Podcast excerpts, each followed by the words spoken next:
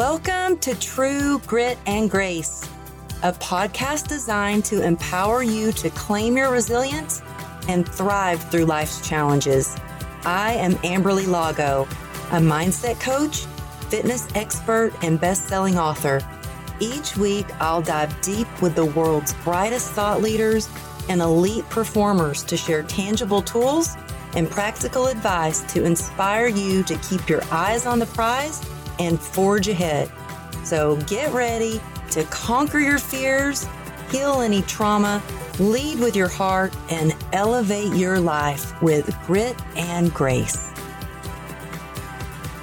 Thank you for being here. I really appreciate you tuning in.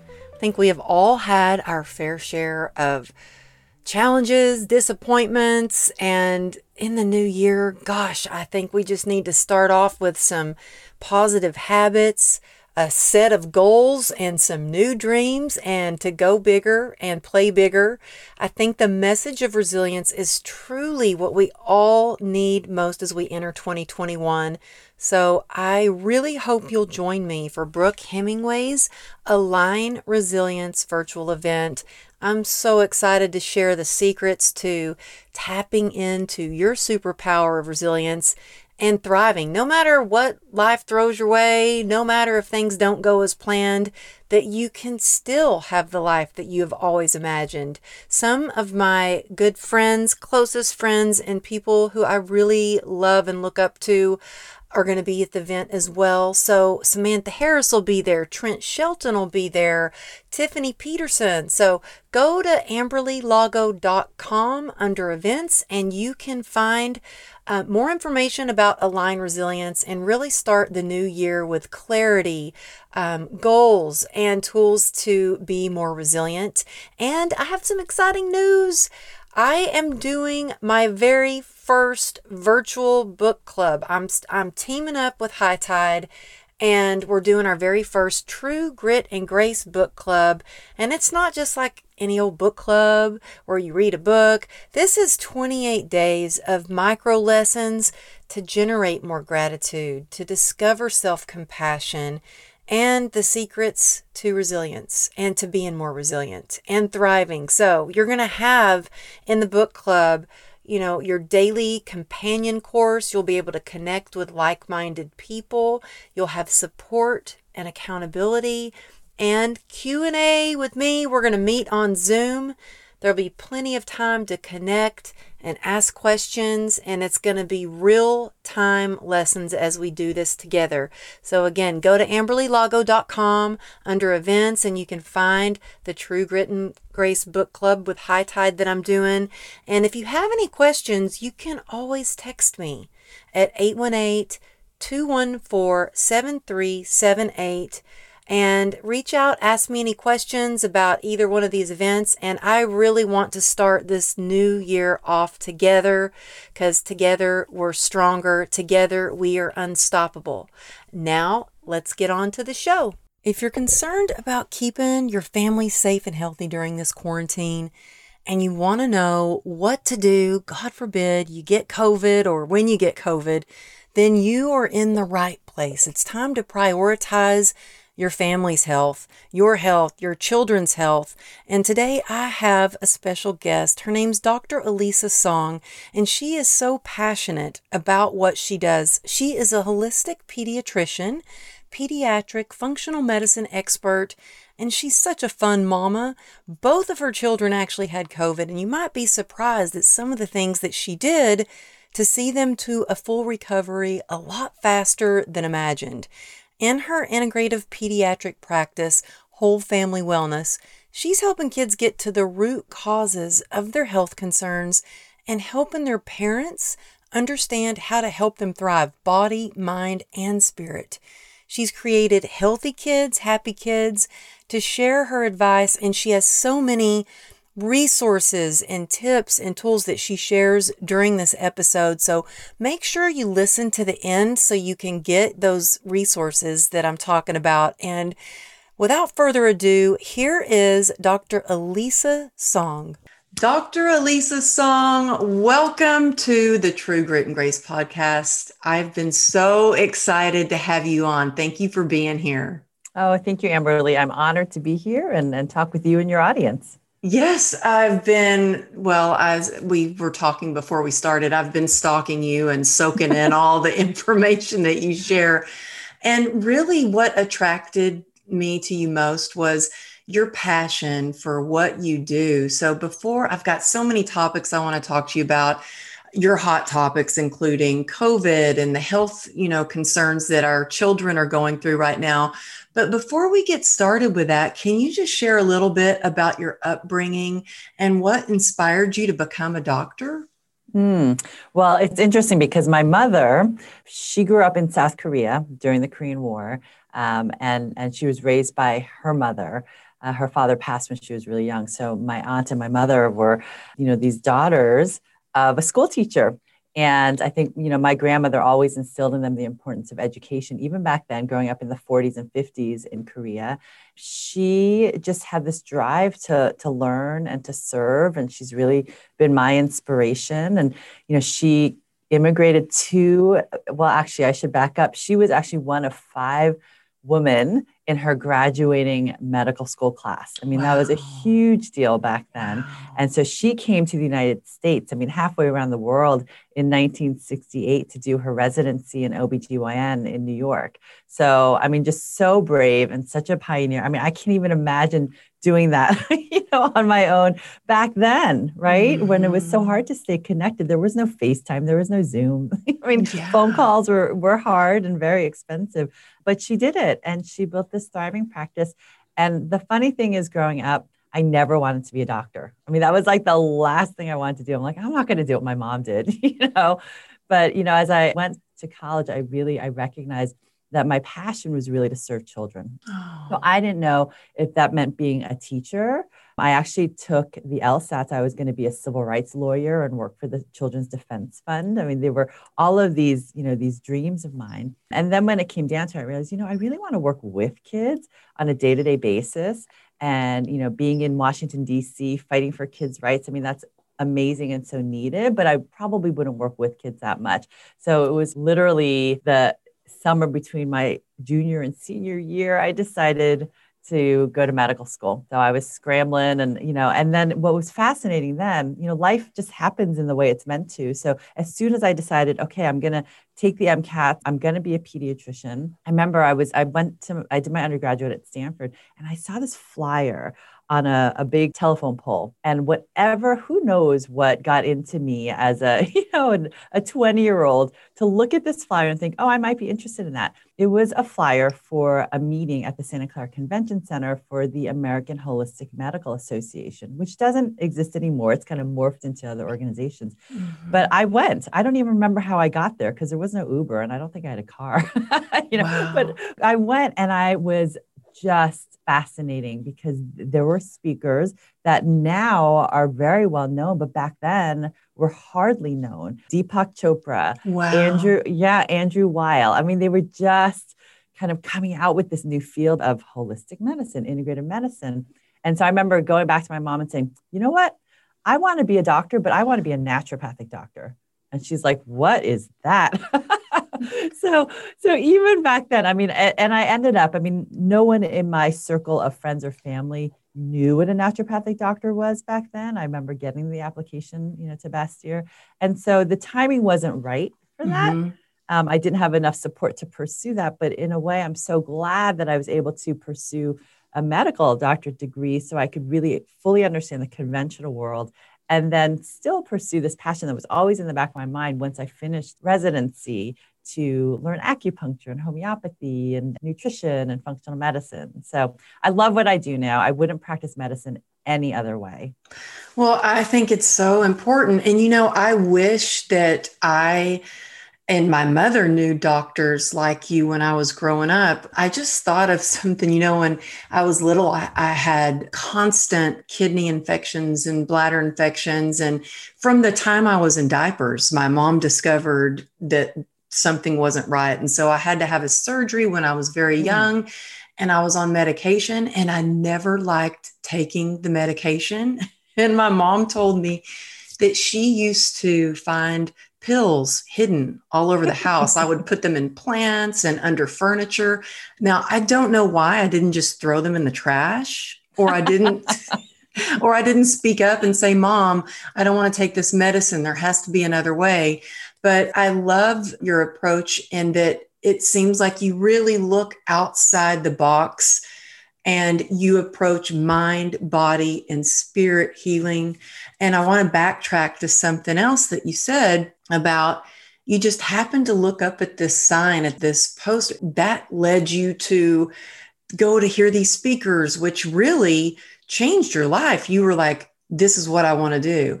I see in everything that you share that you are very aware of the little signs. Like you had a post about the hummingbird and what mm-hmm. the hummingbird represents to you. And I think that if we're all a little more, if we open our eyes and we're awake and we pay attention to what's going on, we can be uh, aware of those little signs that guide us. We can be more in tune with our bodies and listen to our bodies and find other answers but I wanted to ask you a hot topic around our house. Mm-hmm. Speaking of, you know, all different kinds of medicines and vaccines and stuff, is we've been talking about COVID and the vaccine. Mm-hmm. And I'm so curious to know what you think about the vaccine because for me, I'm like, I, and some people might think this is crazy, but I don't really want to take the vaccine right away. I'm like, no, let's let them test that for, I don't want that. But my husband is going to be first in line. Like he, mm-hmm. and so, and I'm also not one to go get a flu shot. I would rather do other things to build up my immunity than go get a shot of something and take the risk of getting sick. I don't know. Everybody had each their own opinion about it, but that's right. I'm very curious to think how do you feel about the vaccine and what would you suggest for families like me who I'm like, I don't want our daughter getting the vaccine. I don't want the vaccine. And my husband's like, oh, she's getting the vaccine. You're getting the yeah you know this is it's such a hot button topic and even before the covid-19 vaccine was even you know a thought you know in the years past it's been such a challenging issue for parents to navigate. And, you know, the one thing that I tell parents is, and, you know, I just posted this on Instagram because I had to make it really clear that I am not 100% anti vaccine. I am not 100% pro vaccine. What I am is 100% pro child. Mm. And I mm. really believe that taking a personalized approach to your child's health and well being is really key to helping them thrive in the long run. Mm-hmm. And with this COVID 19 vaccine, what we do know is there's never ever been a vaccine that's been fast tracked like this before. And even the heads, Dr. Fauci, Dr. Paul Offit, who is one of the most staunch vaccine advocates, have very you know big concerns about a fast track vaccine. Now there's been reports and you know in pandemic times things change from week to week and you know by the time this airs we may be in a different position. But at the moment there are a couple of vaccines who are uh, just came out with news that they are over 90% effective over 95% effective.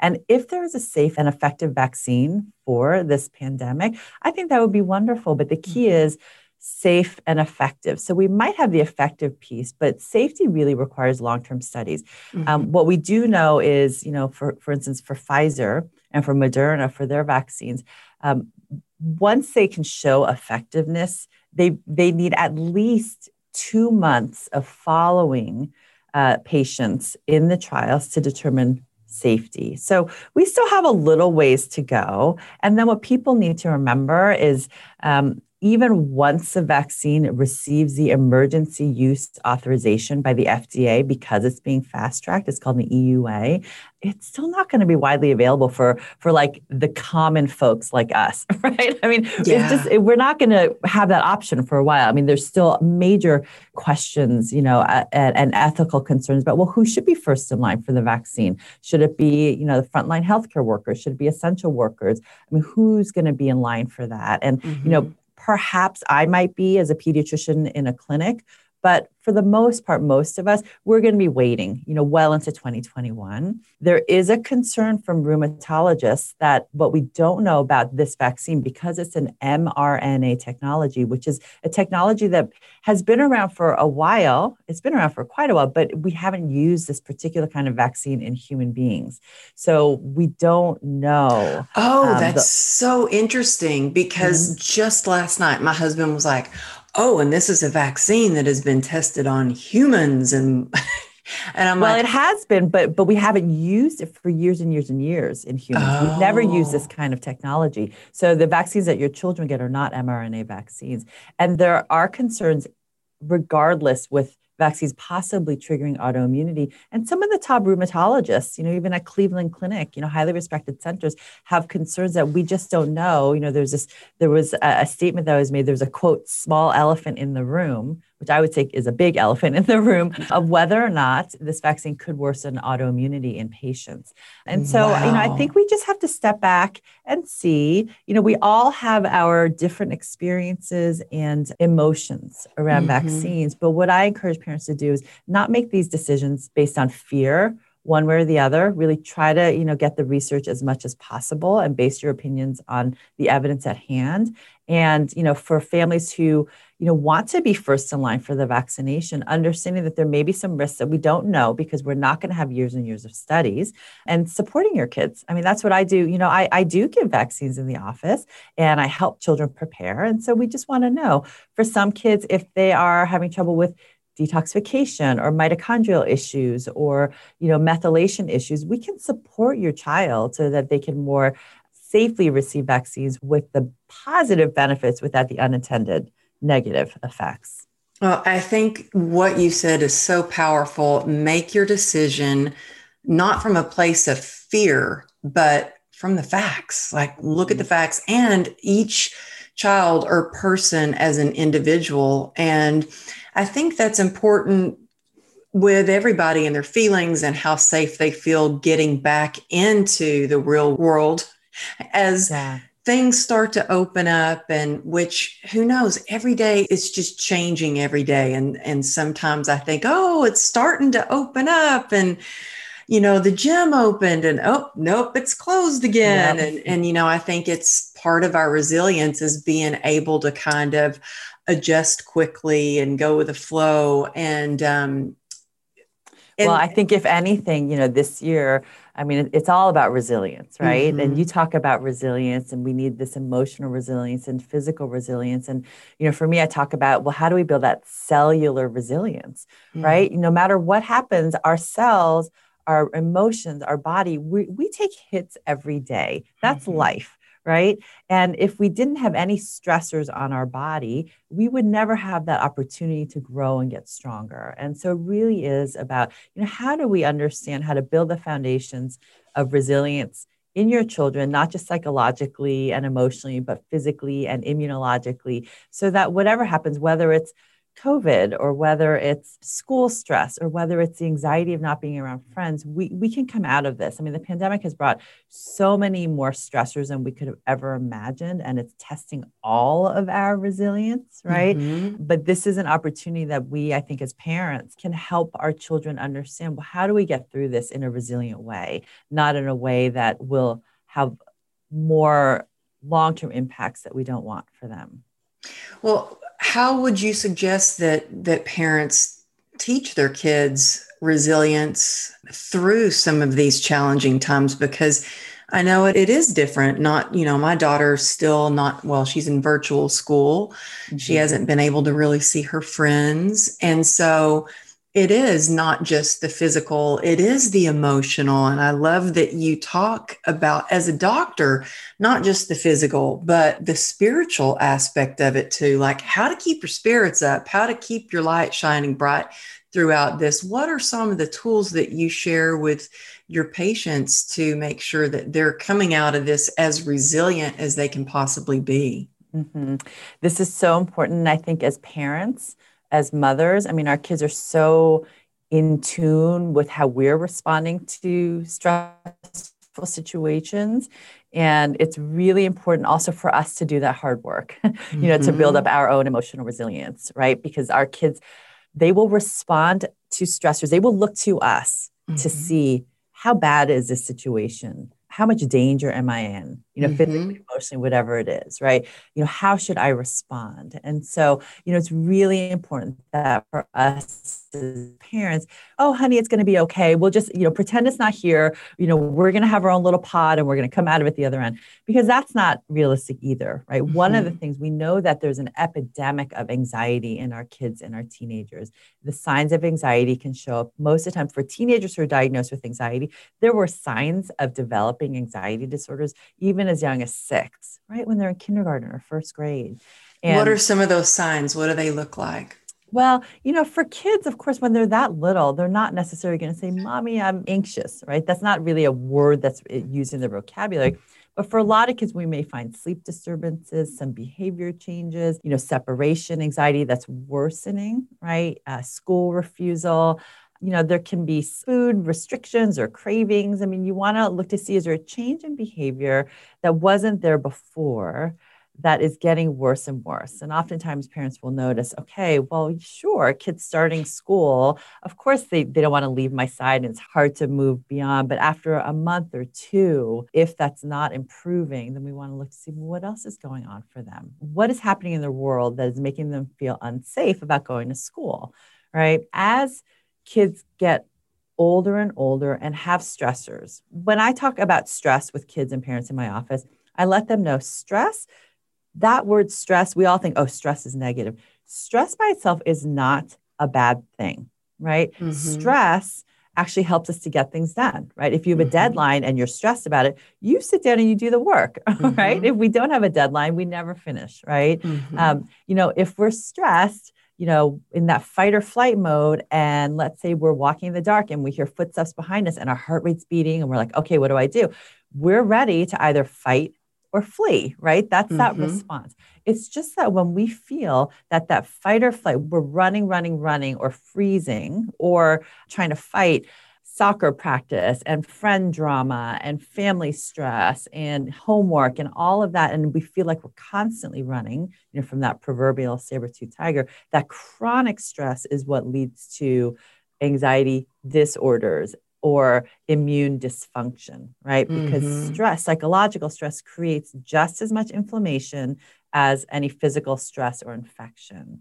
So we need to understand that and, and know when we have these acute stressors, we want to help our children understand how to navigate those stressors, not ignore them, right? Not not pretend like they're not there because avoidance is one of the um, it's one of the tools that many of us have learned as parents, right? It's one of the tools that we teach our children. But avoidance is one of the worst things you can do because uh, then that it gets bigger yes, and bigger and bigger, right? It does. And you know, I it was all about that growing up for me. It was all about avoidance. And I tell you, it gets bigger and bigger and bigger until one day you're like, oh, it's so big that you have to take a look at it because it does. It creeps up into every aspect of your life, whether as a parent, it will show up and you know the stressors will show up in my parenting and my relationships and my job mm-hmm. and so i love that you share that yeah no it's not about avoidance it's about got to deal with it you can't just That's because right. And I think um, that avoidance, as we become adults, it can start to look like covering up by eating too much, drinking mm-hmm. too much, shopping too much, dating right. too much, all of that, and you know, to avoid the big elephant in the room. Yeah, 100%. And this is where, um, you know, I have two very different children and you know they they teach me so much my my daughter um, she's she's going to be 11 soon and she's the kind of kid she's always been the kind of kid that i would describe as really truly innately having that grit and resilience, right? You know, even as a toddler, if she was frustrated by not being able to get, you know, a, a square into the shape sorter, she would sit there and just work at it and do it, right? When she wanted to learn how to do a cartwheel, she she would go quietly into her room or in the front yard and be like, what's she doing? And then like two hours later, she'd come back and be like, mommy, I can do a cartwheel,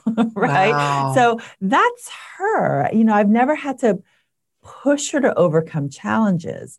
Um, my son, on the other hand, he's my sensitive soul, right? And so when something gets frustrated, it's the tears and mommy, I can't do it. It's too hard. And that as a mother, right, that tugs at your heart. You're like, oh, mm-hmm. okay, let me, let me, let me help you. Let me fix it for you. And I've I've gotten so much better now at stepping back and saying, look, I know it's hard.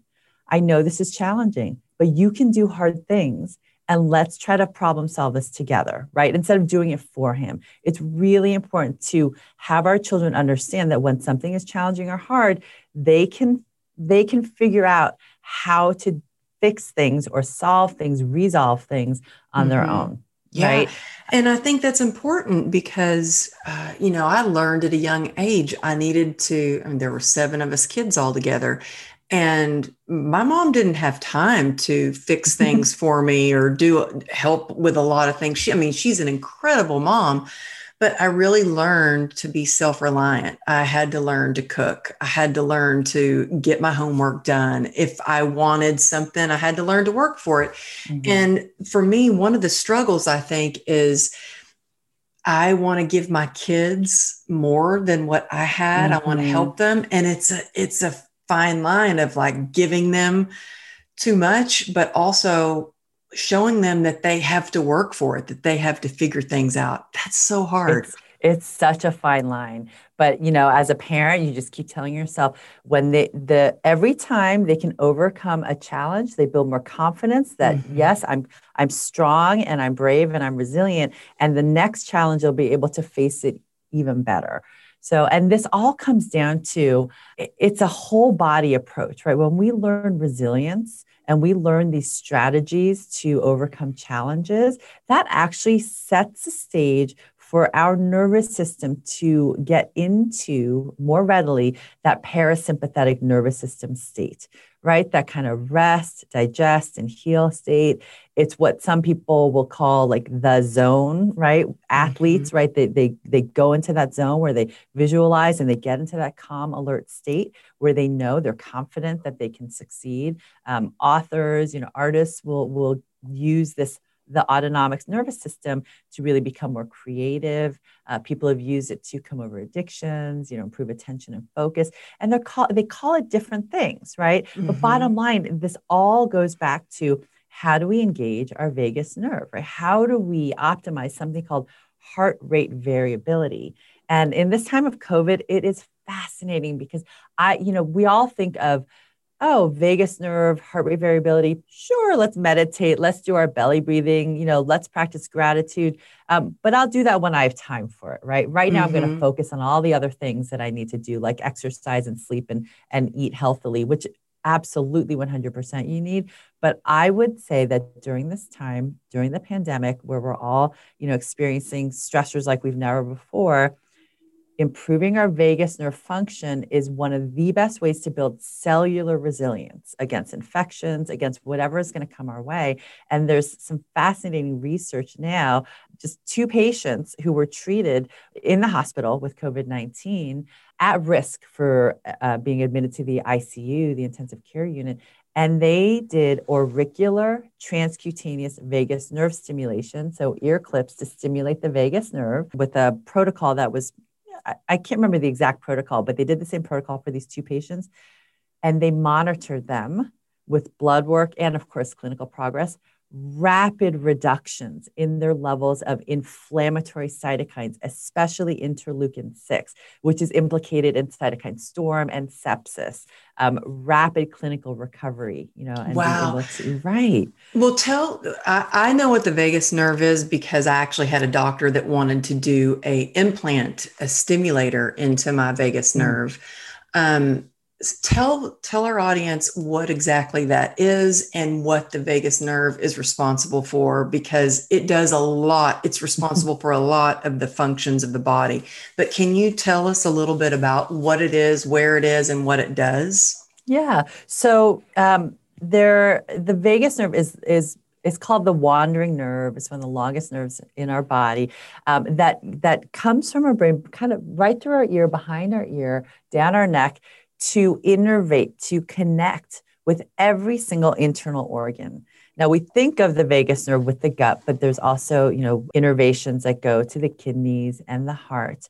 And the vagus nerve is the nerve that is responsible for that rest, digest, and heal state, that parasympathetic nervous system that balances the fight or flight sympathetic nervous system. And we need a balance, right? Mm-hmm. You know, when we need to be on, on alert, then we need the sympathetic to be up. But once the danger is gone, we need this to calm down and our parasympathetic nervous system and our vagus nerve to take hold. And we need that for optimal functioning.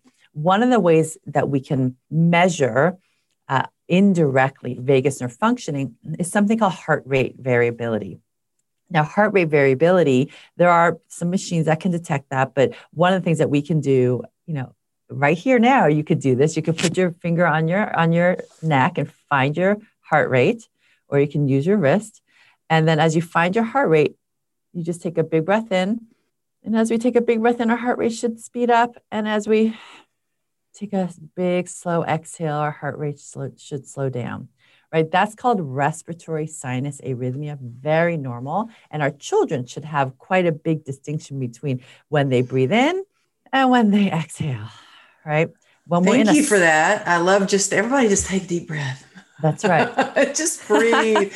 well, I mean, sometimes I'm throughout my day and I'm like, my breathing is shallow. I'm not breathe. I'm forgetting to breathe. It seems That's right. Like, That's right. Know? And you know there are so vagus nerve implants. Um, the ear stimulator, the transcutaneous vagus nerve stimulators have. There's amazing research behind the physiologic benefits of getting into this parasympathetic rest, digest, and heal state. So they've used it for um, migraine headaches, seizure disorders, um, bipolar, you know, anxiety, depression.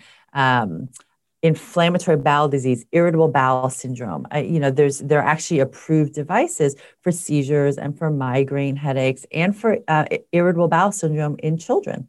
So we I've, know I've heard of that for for irritable bowel syndrome as well. They were going to do an implant on me, or the doctors wanted to. And I've had another, I had a spinal stimulator for mm. complex regional pain syndrome. It yes. didn't work for me, but uh, they were like, well, I think the vagus nerve stimulator would work for you. We want to try it. And then another doctor was like, no, the side effects are too great, blah, blah. And so, I ended up not getting it, but I'm still curious about that. That's why I knew about the vagus nerve stimulator. Have you ever heard of it being used for complex regional pain syndrome or or I do have. you even you have? I have. And you know having something implanted i've had children with intractable seizure disorders you know have discussions with their neurologists you know with that. It's a big deal right? I mean, it's I a mean, big deal. It's like brain surgery.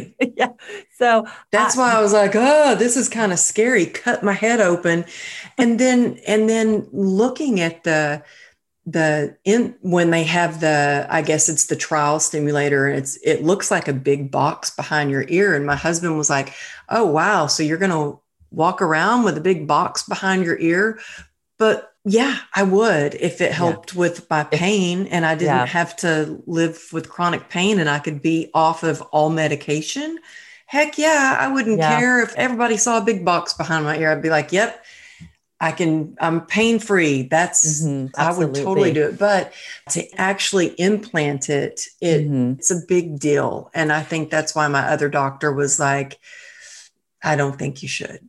Yeah. Well, and I think that now we we have these these external devices that are not implanted that you can literally there are little like the gammaCore device is approved for seizures and um, it's two little kind of metal electrodes that you just hold to your neck and you stimulate the vagus nerve externally. There are you know devices that the IB-Stim which is approved for children with irritable bowel syndrome it's uh, literally electrodes that are taped into the ear right around the ear at certain points and it's left on, I believe, for five days straight and found significant results. So before getting in uh, an implant, I would say, well, you know, I would consider an external, you know, something that you could take on and off, right? Yeah, Do I would consider that for mm-hmm. sure. Mm-hmm. The Yeah, other and- one was like scary. And the reason, you know, when we think about heart rate variability, there are also exercises that, you know, we as parents can do with our children that will improve that heart rate variability, improve our vagus nerve function, and improve our resilience, you know, through this pandemic, because we know that optimal heart rate variability is associated with not just decreased stress, you know, improve calm, improve sensation of connectivity with others, but from an immune standpoint, it actually some some modes of improving heart rate variability can improve our white blood cells' ability to fight infections. Um, there's EFT tapping, which some people have heard of. Mhm. Uh, emotional freedom technique has been found to increase the levels of IgA antibodies in our saliva, right? And our mouth is one of the first entry points for a lot of upper respiratory viruses.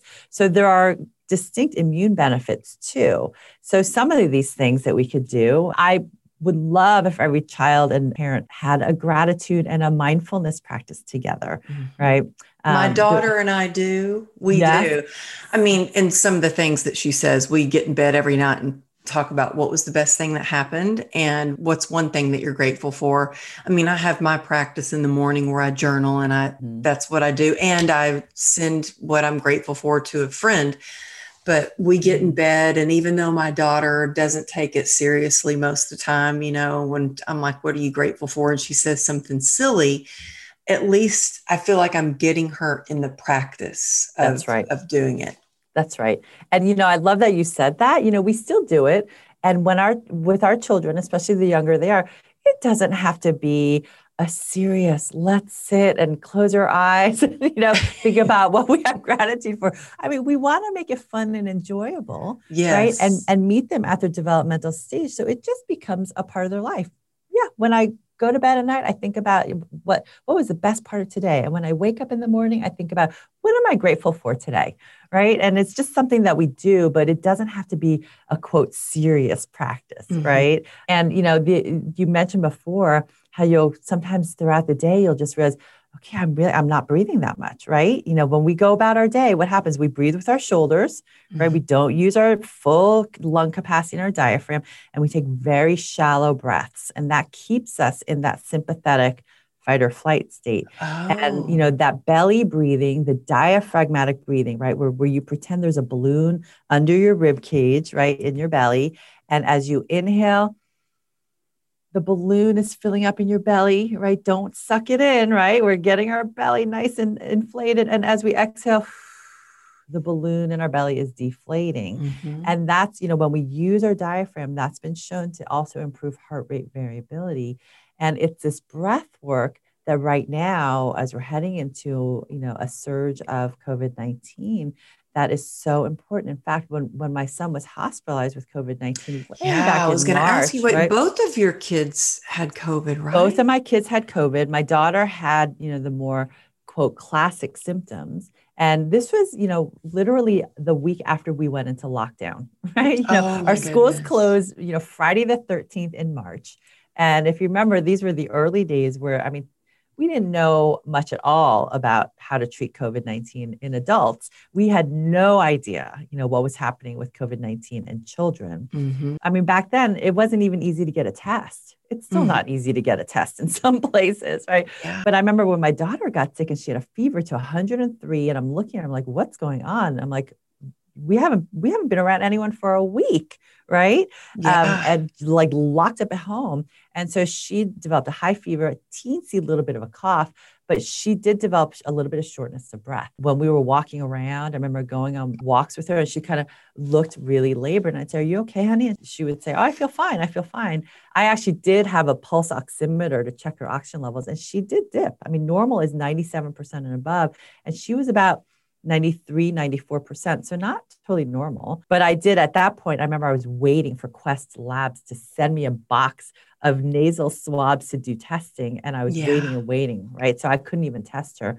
Then finally the box arrived. The first test was negative. So I'm like, oh, okay, she doesn't have COVID. This must be some weird random thing, right? Yeah. we, we didn't realize the extent of all the false negatives back then, right? And then finally, towards the end of her illness, so on day 10, she snapped out of it, no fever, like nothing had ever happened. But it was towards the end of that first week that I did another swab. So I'm like, this is just too weird. And she did end up positive right? Wow. And now, Um, did you get sick?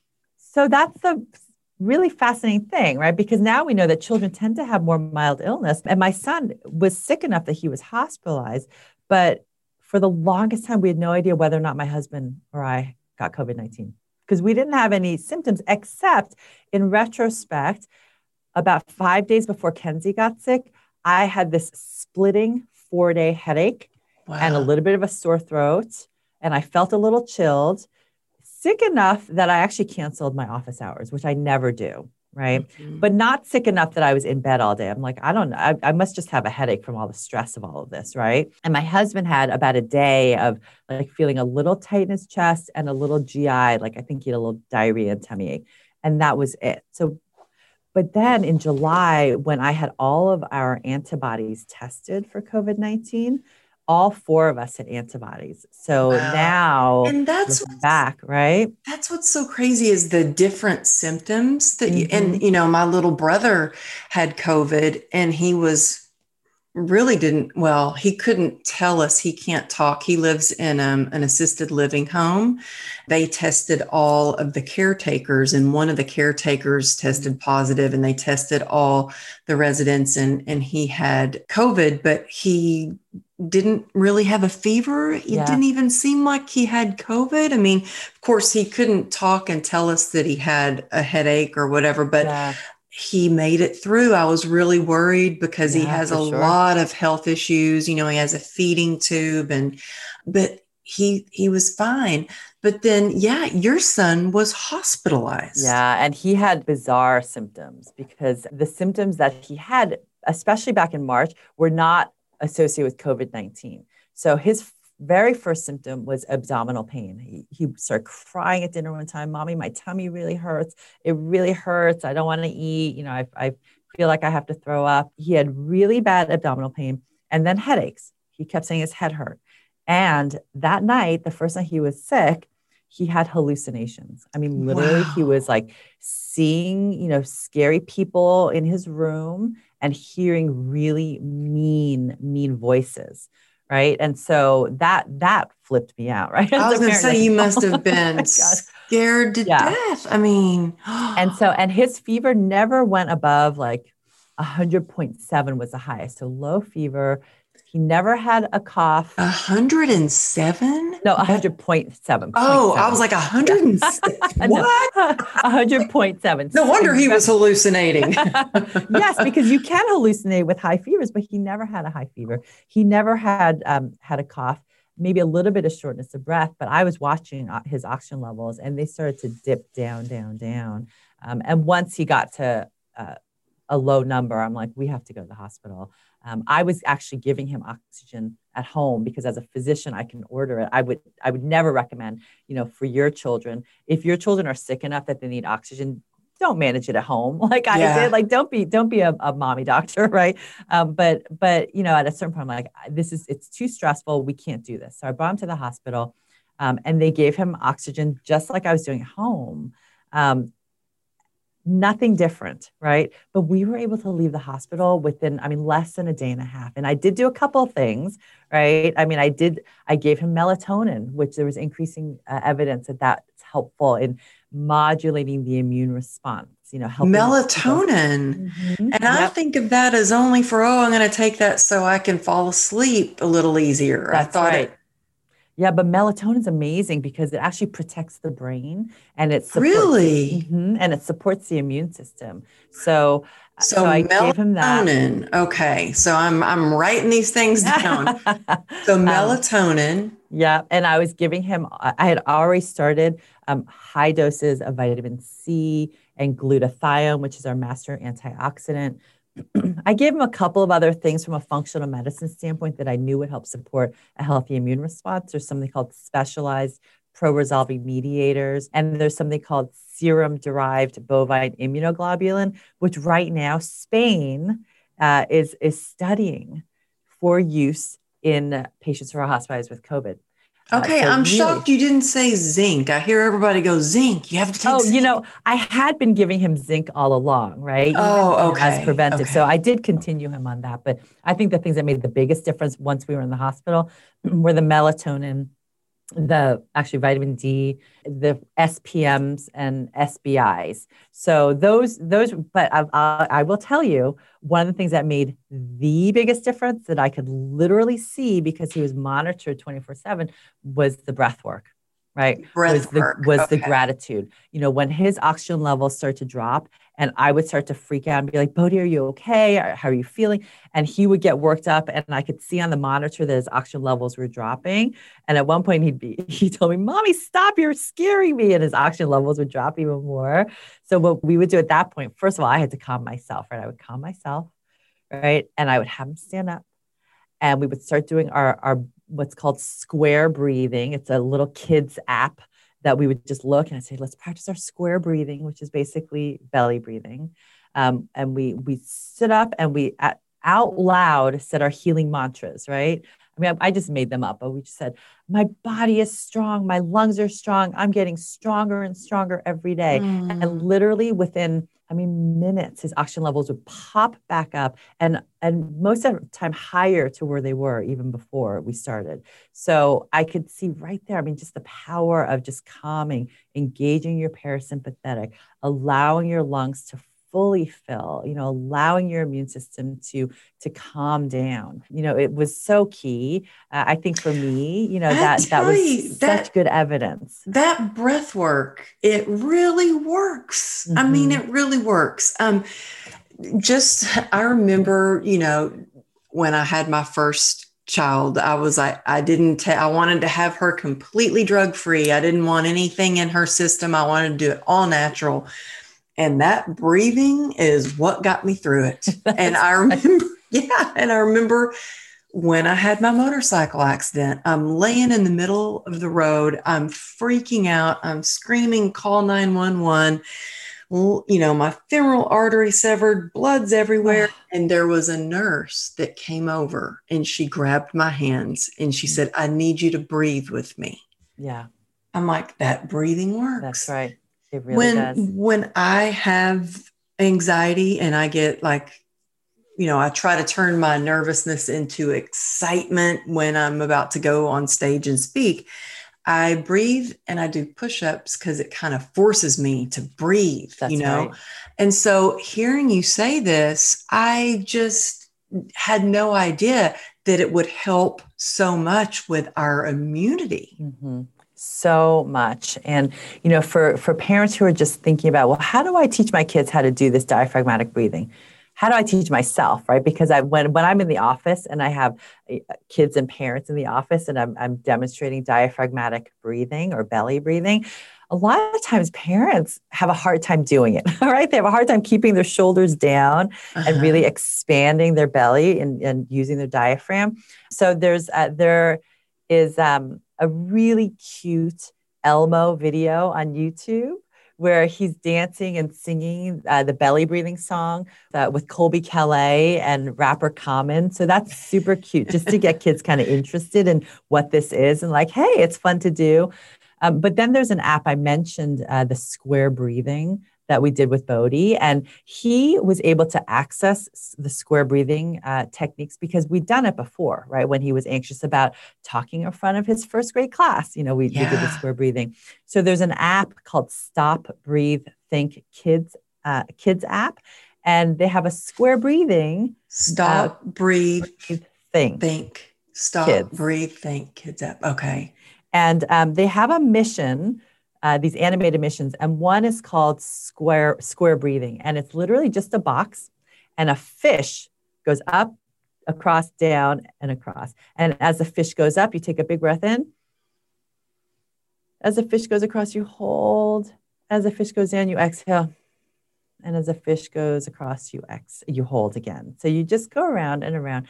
And what's fascinating, it was it's only recently that I learned that Navy SEALs learn the same technique, but they call it box breathing because it, it helps them stay calm, you know, focused, um, achieve higher performance in high stress situations. So I'm like, hey, Bodhi, you just did something that the Navy SEALs did, right? Yes, yep. I love that. Mm-hmm. And, you know, I, I actually have things on my phone. To, I know this sounds silly, but things on my phone to remind me to breathe. Like it'll all of a sudden pop up and it seems like it will come at just the right time. Mm-hmm. And it has, you know, it'll go, it'll breathe out and breathe in and it Oh, shows love it. that. And when I wear my iWatch, I have it on my iWatch, it does that. And then I also have the Calm app, which Yes. I love because it will remind me to breathe. It will, and I mean, look, I even have an, a, a setting on my phone that reminds me that it's time to start getting ready for bed. That reminds me, okay, and it it shuts my phone down and it doesn't completely lock me out like but it's a little harder to get into electronics once i have that set Absolutely. and I think it's important that, you know, you said earlier about, yes, getting, getting enough sleep, eating properly, moving your body, but also to do things to get your mind in the right place, breathing, meditating, and shutting off electronics. I noticed that is one thing that my daughter's been a little bit more on her electronics For during sure. this. And, you know, at one time they, I, look, I think TikTok's fun. It's really cute and there's some fun things, but it can be very addictive. And just yesterday, I'd noticed my husband and I were looking at my daughter's TikTok account and we're like, no, you really, you have to take that down. Nope, you can't post that. No. yeah. And I don't want to be that mom that's like uh, hovering, but I also don't want her getting addicted to TikTok or Instagram or social media or or you know what are some of the practices that you teach to help children um, who might have i'm not saying my daughter has an addiction to you know social media but i think it is nowadays something that For sure. kids get addicted to what are some of the things do you see that in your practice Oh, absolutely. you do Um, you know, screens, social media platforms, they were all designed to be addictive. I mean, let's face it. I mean, Mm. you know, they, they were, they used neuropsychology tools and evidence to know what's going to drive that dopamine response, right? Video games, same thing, right? What's going to get this person so engaged that they want to come back for more? I mean, that's one of the best business models out there, right? Get them addicted. So they need it, need it, need it. And Mhm. so, you know, what I tell kids and parents is, you know, these these video games, these social media platforms, screens in general, I, they were designed to be addictive, right? I mean, otherwise they wouldn't be here. and uh, and so recognizing that, you know, we want to make sure that kids are doing things that uh, other things that can increase their dopamine levels, so they're not relying on their screens Mm. right for that. Especially now where we're kind of sitting at home if we're remote learning and we're just like oh my gosh i'm on zoom all day and i just i i don't have anything to really feel motivated and inspired about right? So this is where exercise is so important right? To get that dopamine and serotonin rush that many of us are really craving right now. You know hugging and connecting with others. Now you know we may or may not have our pods but you know touch each other as a family, right? Hug each other, right? Because that really is so important for getting that kind of endorphin rush that that you know that we need, especially Yeah. now, right? More than hugs. ever. Oh, I miss hugs so much. That's I'm a right. big hugger and I miss it's weird for me not to hug people that I see. Yeah, And I mean I hug everybody and it's weird not and and as soon as we can hug again, I'm gonna be hugging strangers on the street. I'll be just like, come here and let that's me right. hug you. that's But- right. But yeah, Yeah. exercise is moving your body, I think, moves your mind. And I can That's see a difference in my daughter. I know when she's been on the screen too long for Zooms on school and then maybe on social media or, or whatever, you know, she has her own business and she sells things through Oh gosh, so. Instagram. and so I'm, I'm really proud of the little entrepreneur that she is. But I see a difference in her attitude Yes. and, and just and and how she feels. Mhm. So I always say, okay, that's it. Come on, jump up. We're going outside. yeah. And we take a walk or we go on our bikes or our scooter. And I'm grateful that we have the barn and she has her horse and we can go there and we can hug her horse. yes, yes. Something so Yeah. just healing and it just melts the stress away when you get to It really that. does. And and I love what you just said that you notice these changes in her, right? After she's been on screens for too long. That's the other piece of it for children So when we sit there, instead of as parents saying, Do you see, right, how grumpy you get when you've been on your screens for so long? Do you see how much, you know, how you don't do your work? Or we want to help them notice. Just, you know, tell tell your kids, honey, you know, I know that it's important for you to be, you know, playing this game with your friend right now because you haven't seen them in so long. But I want you to notice how your brain feels, you know, when you come off the screen before and after, right? I want you to notice how your body feels. Mm-hmm. I want you to notice what your mood is like. So we're just helping them to notice so that they can start making good decisions for themselves. This is true with food too, right? Mm-hmm. Hey, honey, just notice if you've already had some juice and then you have reaching for that cookie, you know, or and or the popsicle, just notice how you feel afterwards and notice the difference right and notice the difference if we you know ate we you know get a really great breakfast in versus the days where you feel like skipping breakfast right so mm-hmm. when they can notice they can make the decisions for themselves right? You know with screens in particular what i ask kids to really pay attention to is notice when it's really hard to get off.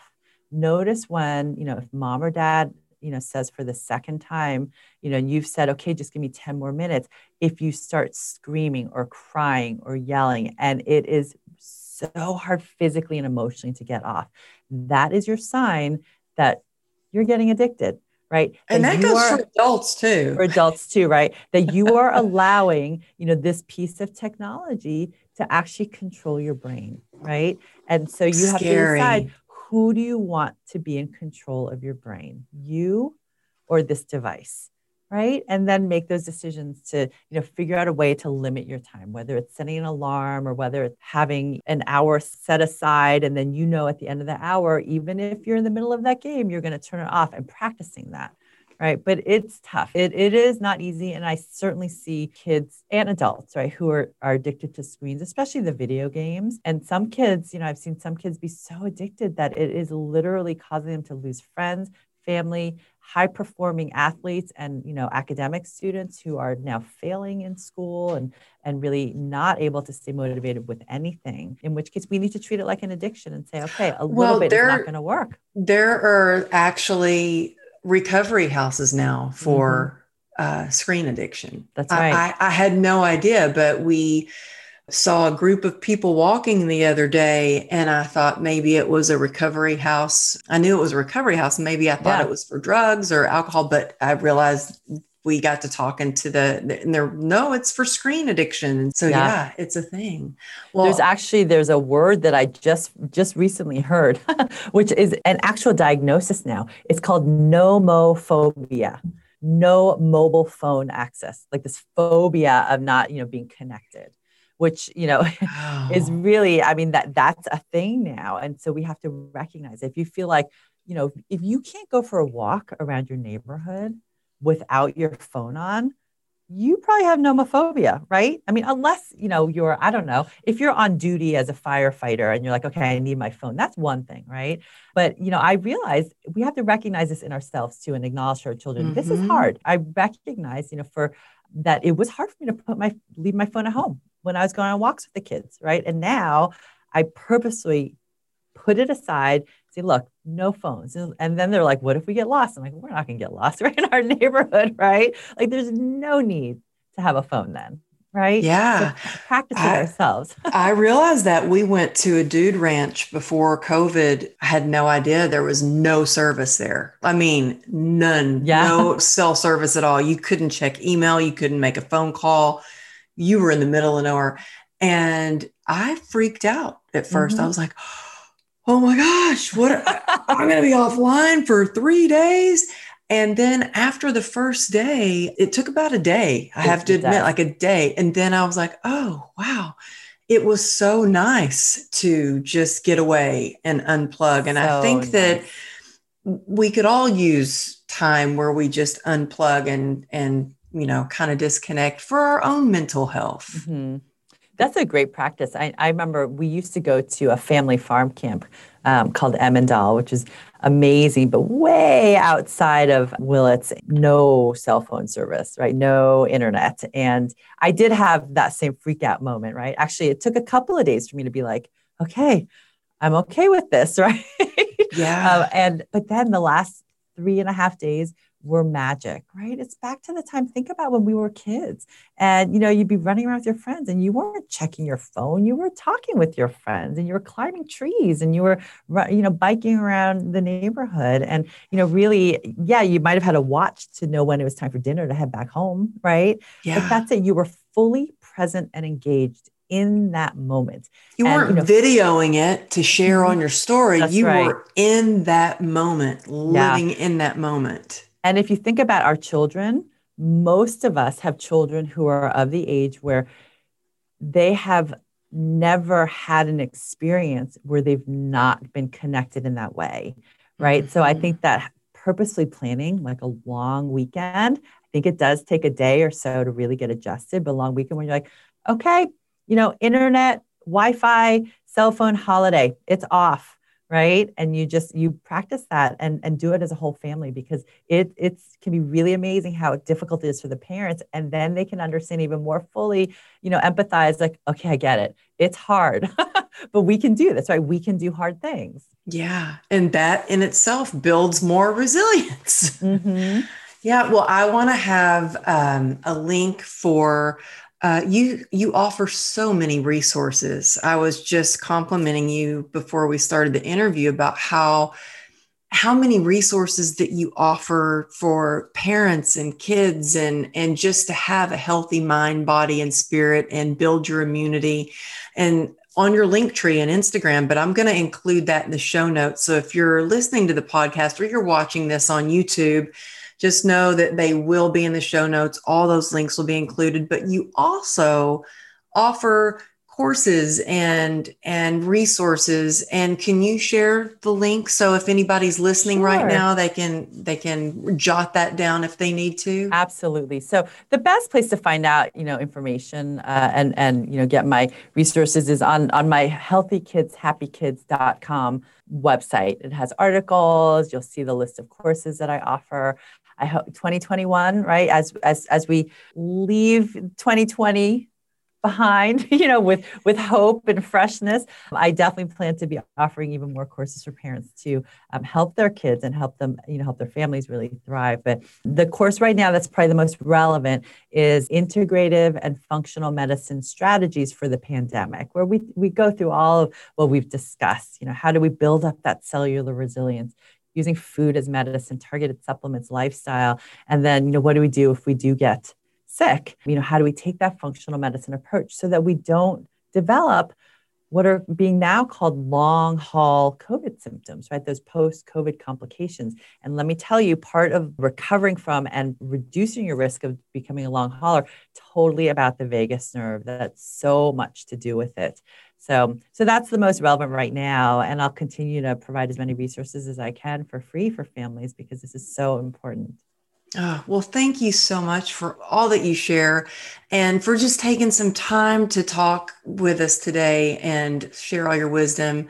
It was so great having you on the show. And again, y'all check her out. Not not just her website, check her out on Instagram too, because she's always got events she's speaking at and i see free conferences and where she speaks as well so anyway thank you so much for being here Oh, thank you, Amberly, for having me. It was awesome to be here with you today, and I look forward to staying in touch. me too Thanks so much for joining us this week on True Grit and Grace podcast. If you like it, please rate it or share it with your friends. That would help too. If you're not yet on the newsletter list, come over to amberlylago.com and jump on it. While you're there, you can grab a free downloadable gratitude journal and you might just want to check out my book or even check out my monthly motivational membership. Thanks again for tuning in, and we'll see you next week.